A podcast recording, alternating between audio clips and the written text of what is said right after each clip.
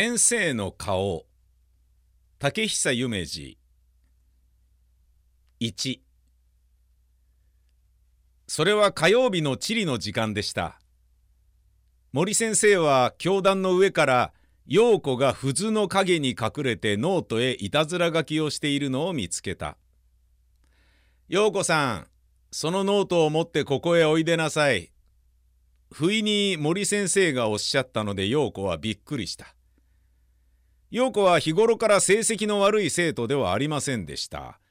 けれど鉛筆と紙さえ持つといつでも授業の時間でさえも絵を描きたがる癖がありました。今も地理の時間に森先生の顔をそっと写生していたのでした。そして陽子は森先生を大変好きでした。森先生に呼ばれて陽子はそのノートを先生の前へ出した。先生は少し怖い顔をしてノートを開けてご覧になった。するとそこには先生の顔が書いてあった。森先生はそれをお読みになって笑いたいのを我慢してやっとこうおっしゃった「今日は許してあげますけれどこれからは他の時間に絵を描いてはいけませんよ。これは私が預かっておきます。陽子はお辞儀をして静かに自分の席へ着くと教団の方を見上げた。けれど森先生は決して陽子の方をご覧にならなかった。陽子にはそれが心配でならなかった。やがて授業時間が済むのを待ちかねて生徒たちは急いで家へ帰っていった。陽子は一番最後に学校の門を出てたった一人帰ってきた。みちみちにも今日の地理の時間のことが心を離れなかった。次の日、陽子は少し早めに家を出て森先生のいつも通っていらっしゃる橋の上で先生を待っていた。やがて先生は美津子という同級の生徒と連れ立って歩いていらした。陽子は丁寧にお辞儀をした。先生は何事もなかった前のようににこやかに「おはよう」をおっしゃった。それで陽子はほっと安心した。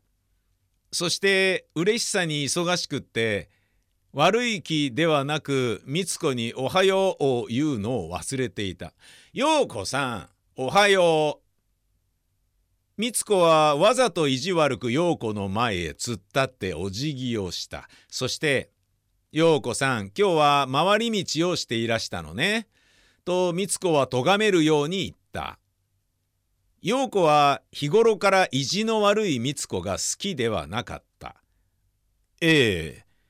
と陽子はおとなしく答えた。森先生は陽子のリボンを直してやりながら陽子さんのお家は山の方でしたね。お宅の近所の野原にはたくさんに草花が咲いていてどんなにかいいでしょうね。先生はあんな田舎の方がお好きですか？ええ毎日でも行きたいと思いますわ。先生、私の家へいつかいらっしゃいましな。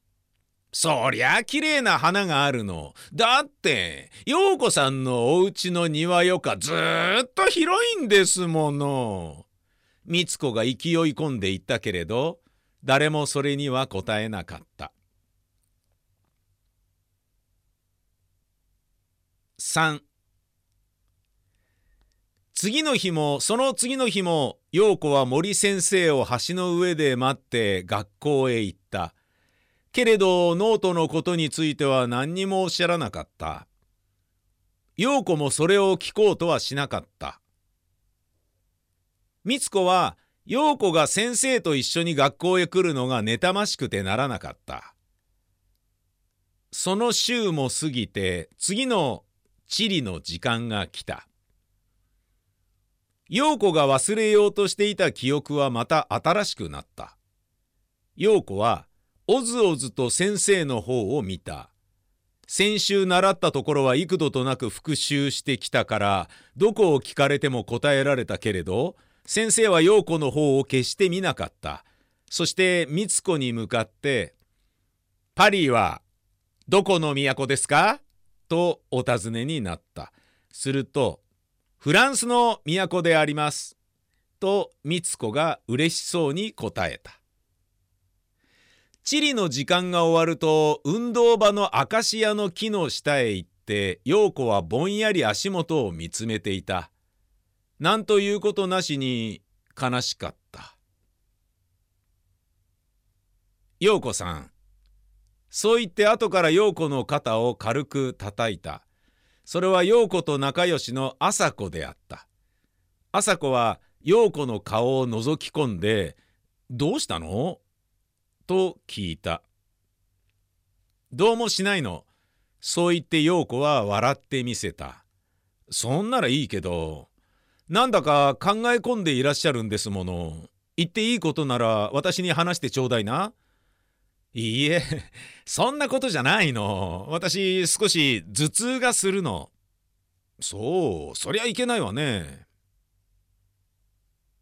陽子はじっと思い入って朝子を見つめて「朝子さん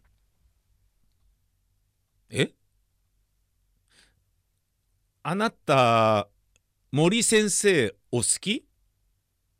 え？え好きよ。大好きだわ。私も好きなの。でも先生は私のことを怒っていらっしゃるようなの。そんなことはないでしょう陽子は朝子に心配の種を残らず打ち明けた。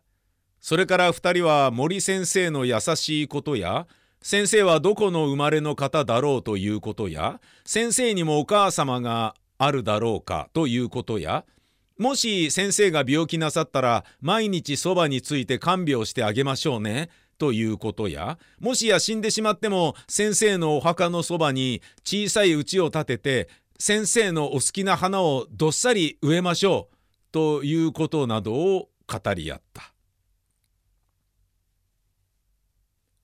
4それから3日目の朝学校へ行くと森先生が病気だという掲示が出ていた。陽子は学校から帰ると大急ぎで野原へ出ていつぞや森先生がおっしゃったお好きな花を抱えきれないほどたくさんに摘み取った。陽子はいつか森先生に出会った橋のところまで来ると向こうから美津子が来るのにあった「どこへ行くの?」美津子がいきなり聞いた。森先生のとこへといえばまた何かと意地悪いことを言われるのが嫌さにそれとなく「んちょっとそこまで」と答えた。隠したって知っててよ。森先生のところでしょ？先生のところへ行ったってダメよ。先生はあなたのこと怒っていらしてよ。そしてあなたを大嫌いだって。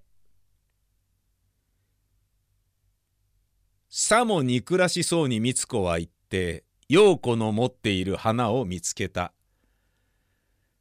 まあ、それを先生のところへ持っていらっしゃるの？そうでしょ？先生のところにはもっと綺麗な花が山のようにあってよ。だって温室から取っていったんですもの。でもいらっしゃりたいなら勝手に行くといいわ。そんな汚い花を先生はお喜びになるかもしれないわ。あばよ。そう言い捨てて美津子は言ってしまった。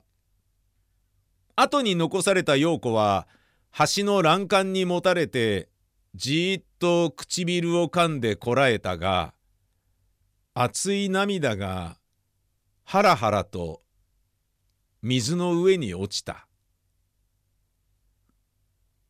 陽子はしばらく橋の上から川の水を眺めていたが手に持っていた花束を水の中へ投げ捨てて一山にうちの方へ走った。5その日の夕方森先生の使いが陽子のもとへ一つの包みを届けた陽子は何事かと思いつつ包みを解くと中からいつぞやのノートが一冊出てきた陽子は恐る恐るノートを開けた。すると森先生の手跡で次のことが書かれてあった。陽子さん。あなたの愛らしいノートをお返しする時が来ました。絵を描くことは少しも悪くなかったのです。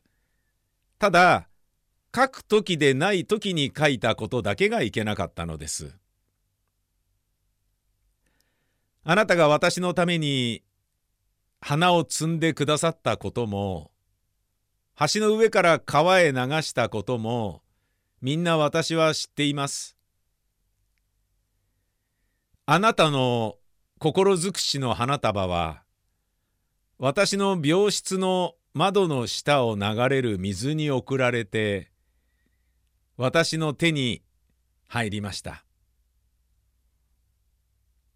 私はどんなにあなたの優しい親切を感謝したことでしょう。安心してください。私の病気はほんの風に過ぎません。次の月曜日からまた教場でお目にかかりましょう。陽子さん、どうぞこれからはもっといい子になってください。他の稽古の時に絵を描いたりしないような、そしてお友達に何を言われても良いと思ったことを迷わずするような、強い子になってください。それでは、さようなら。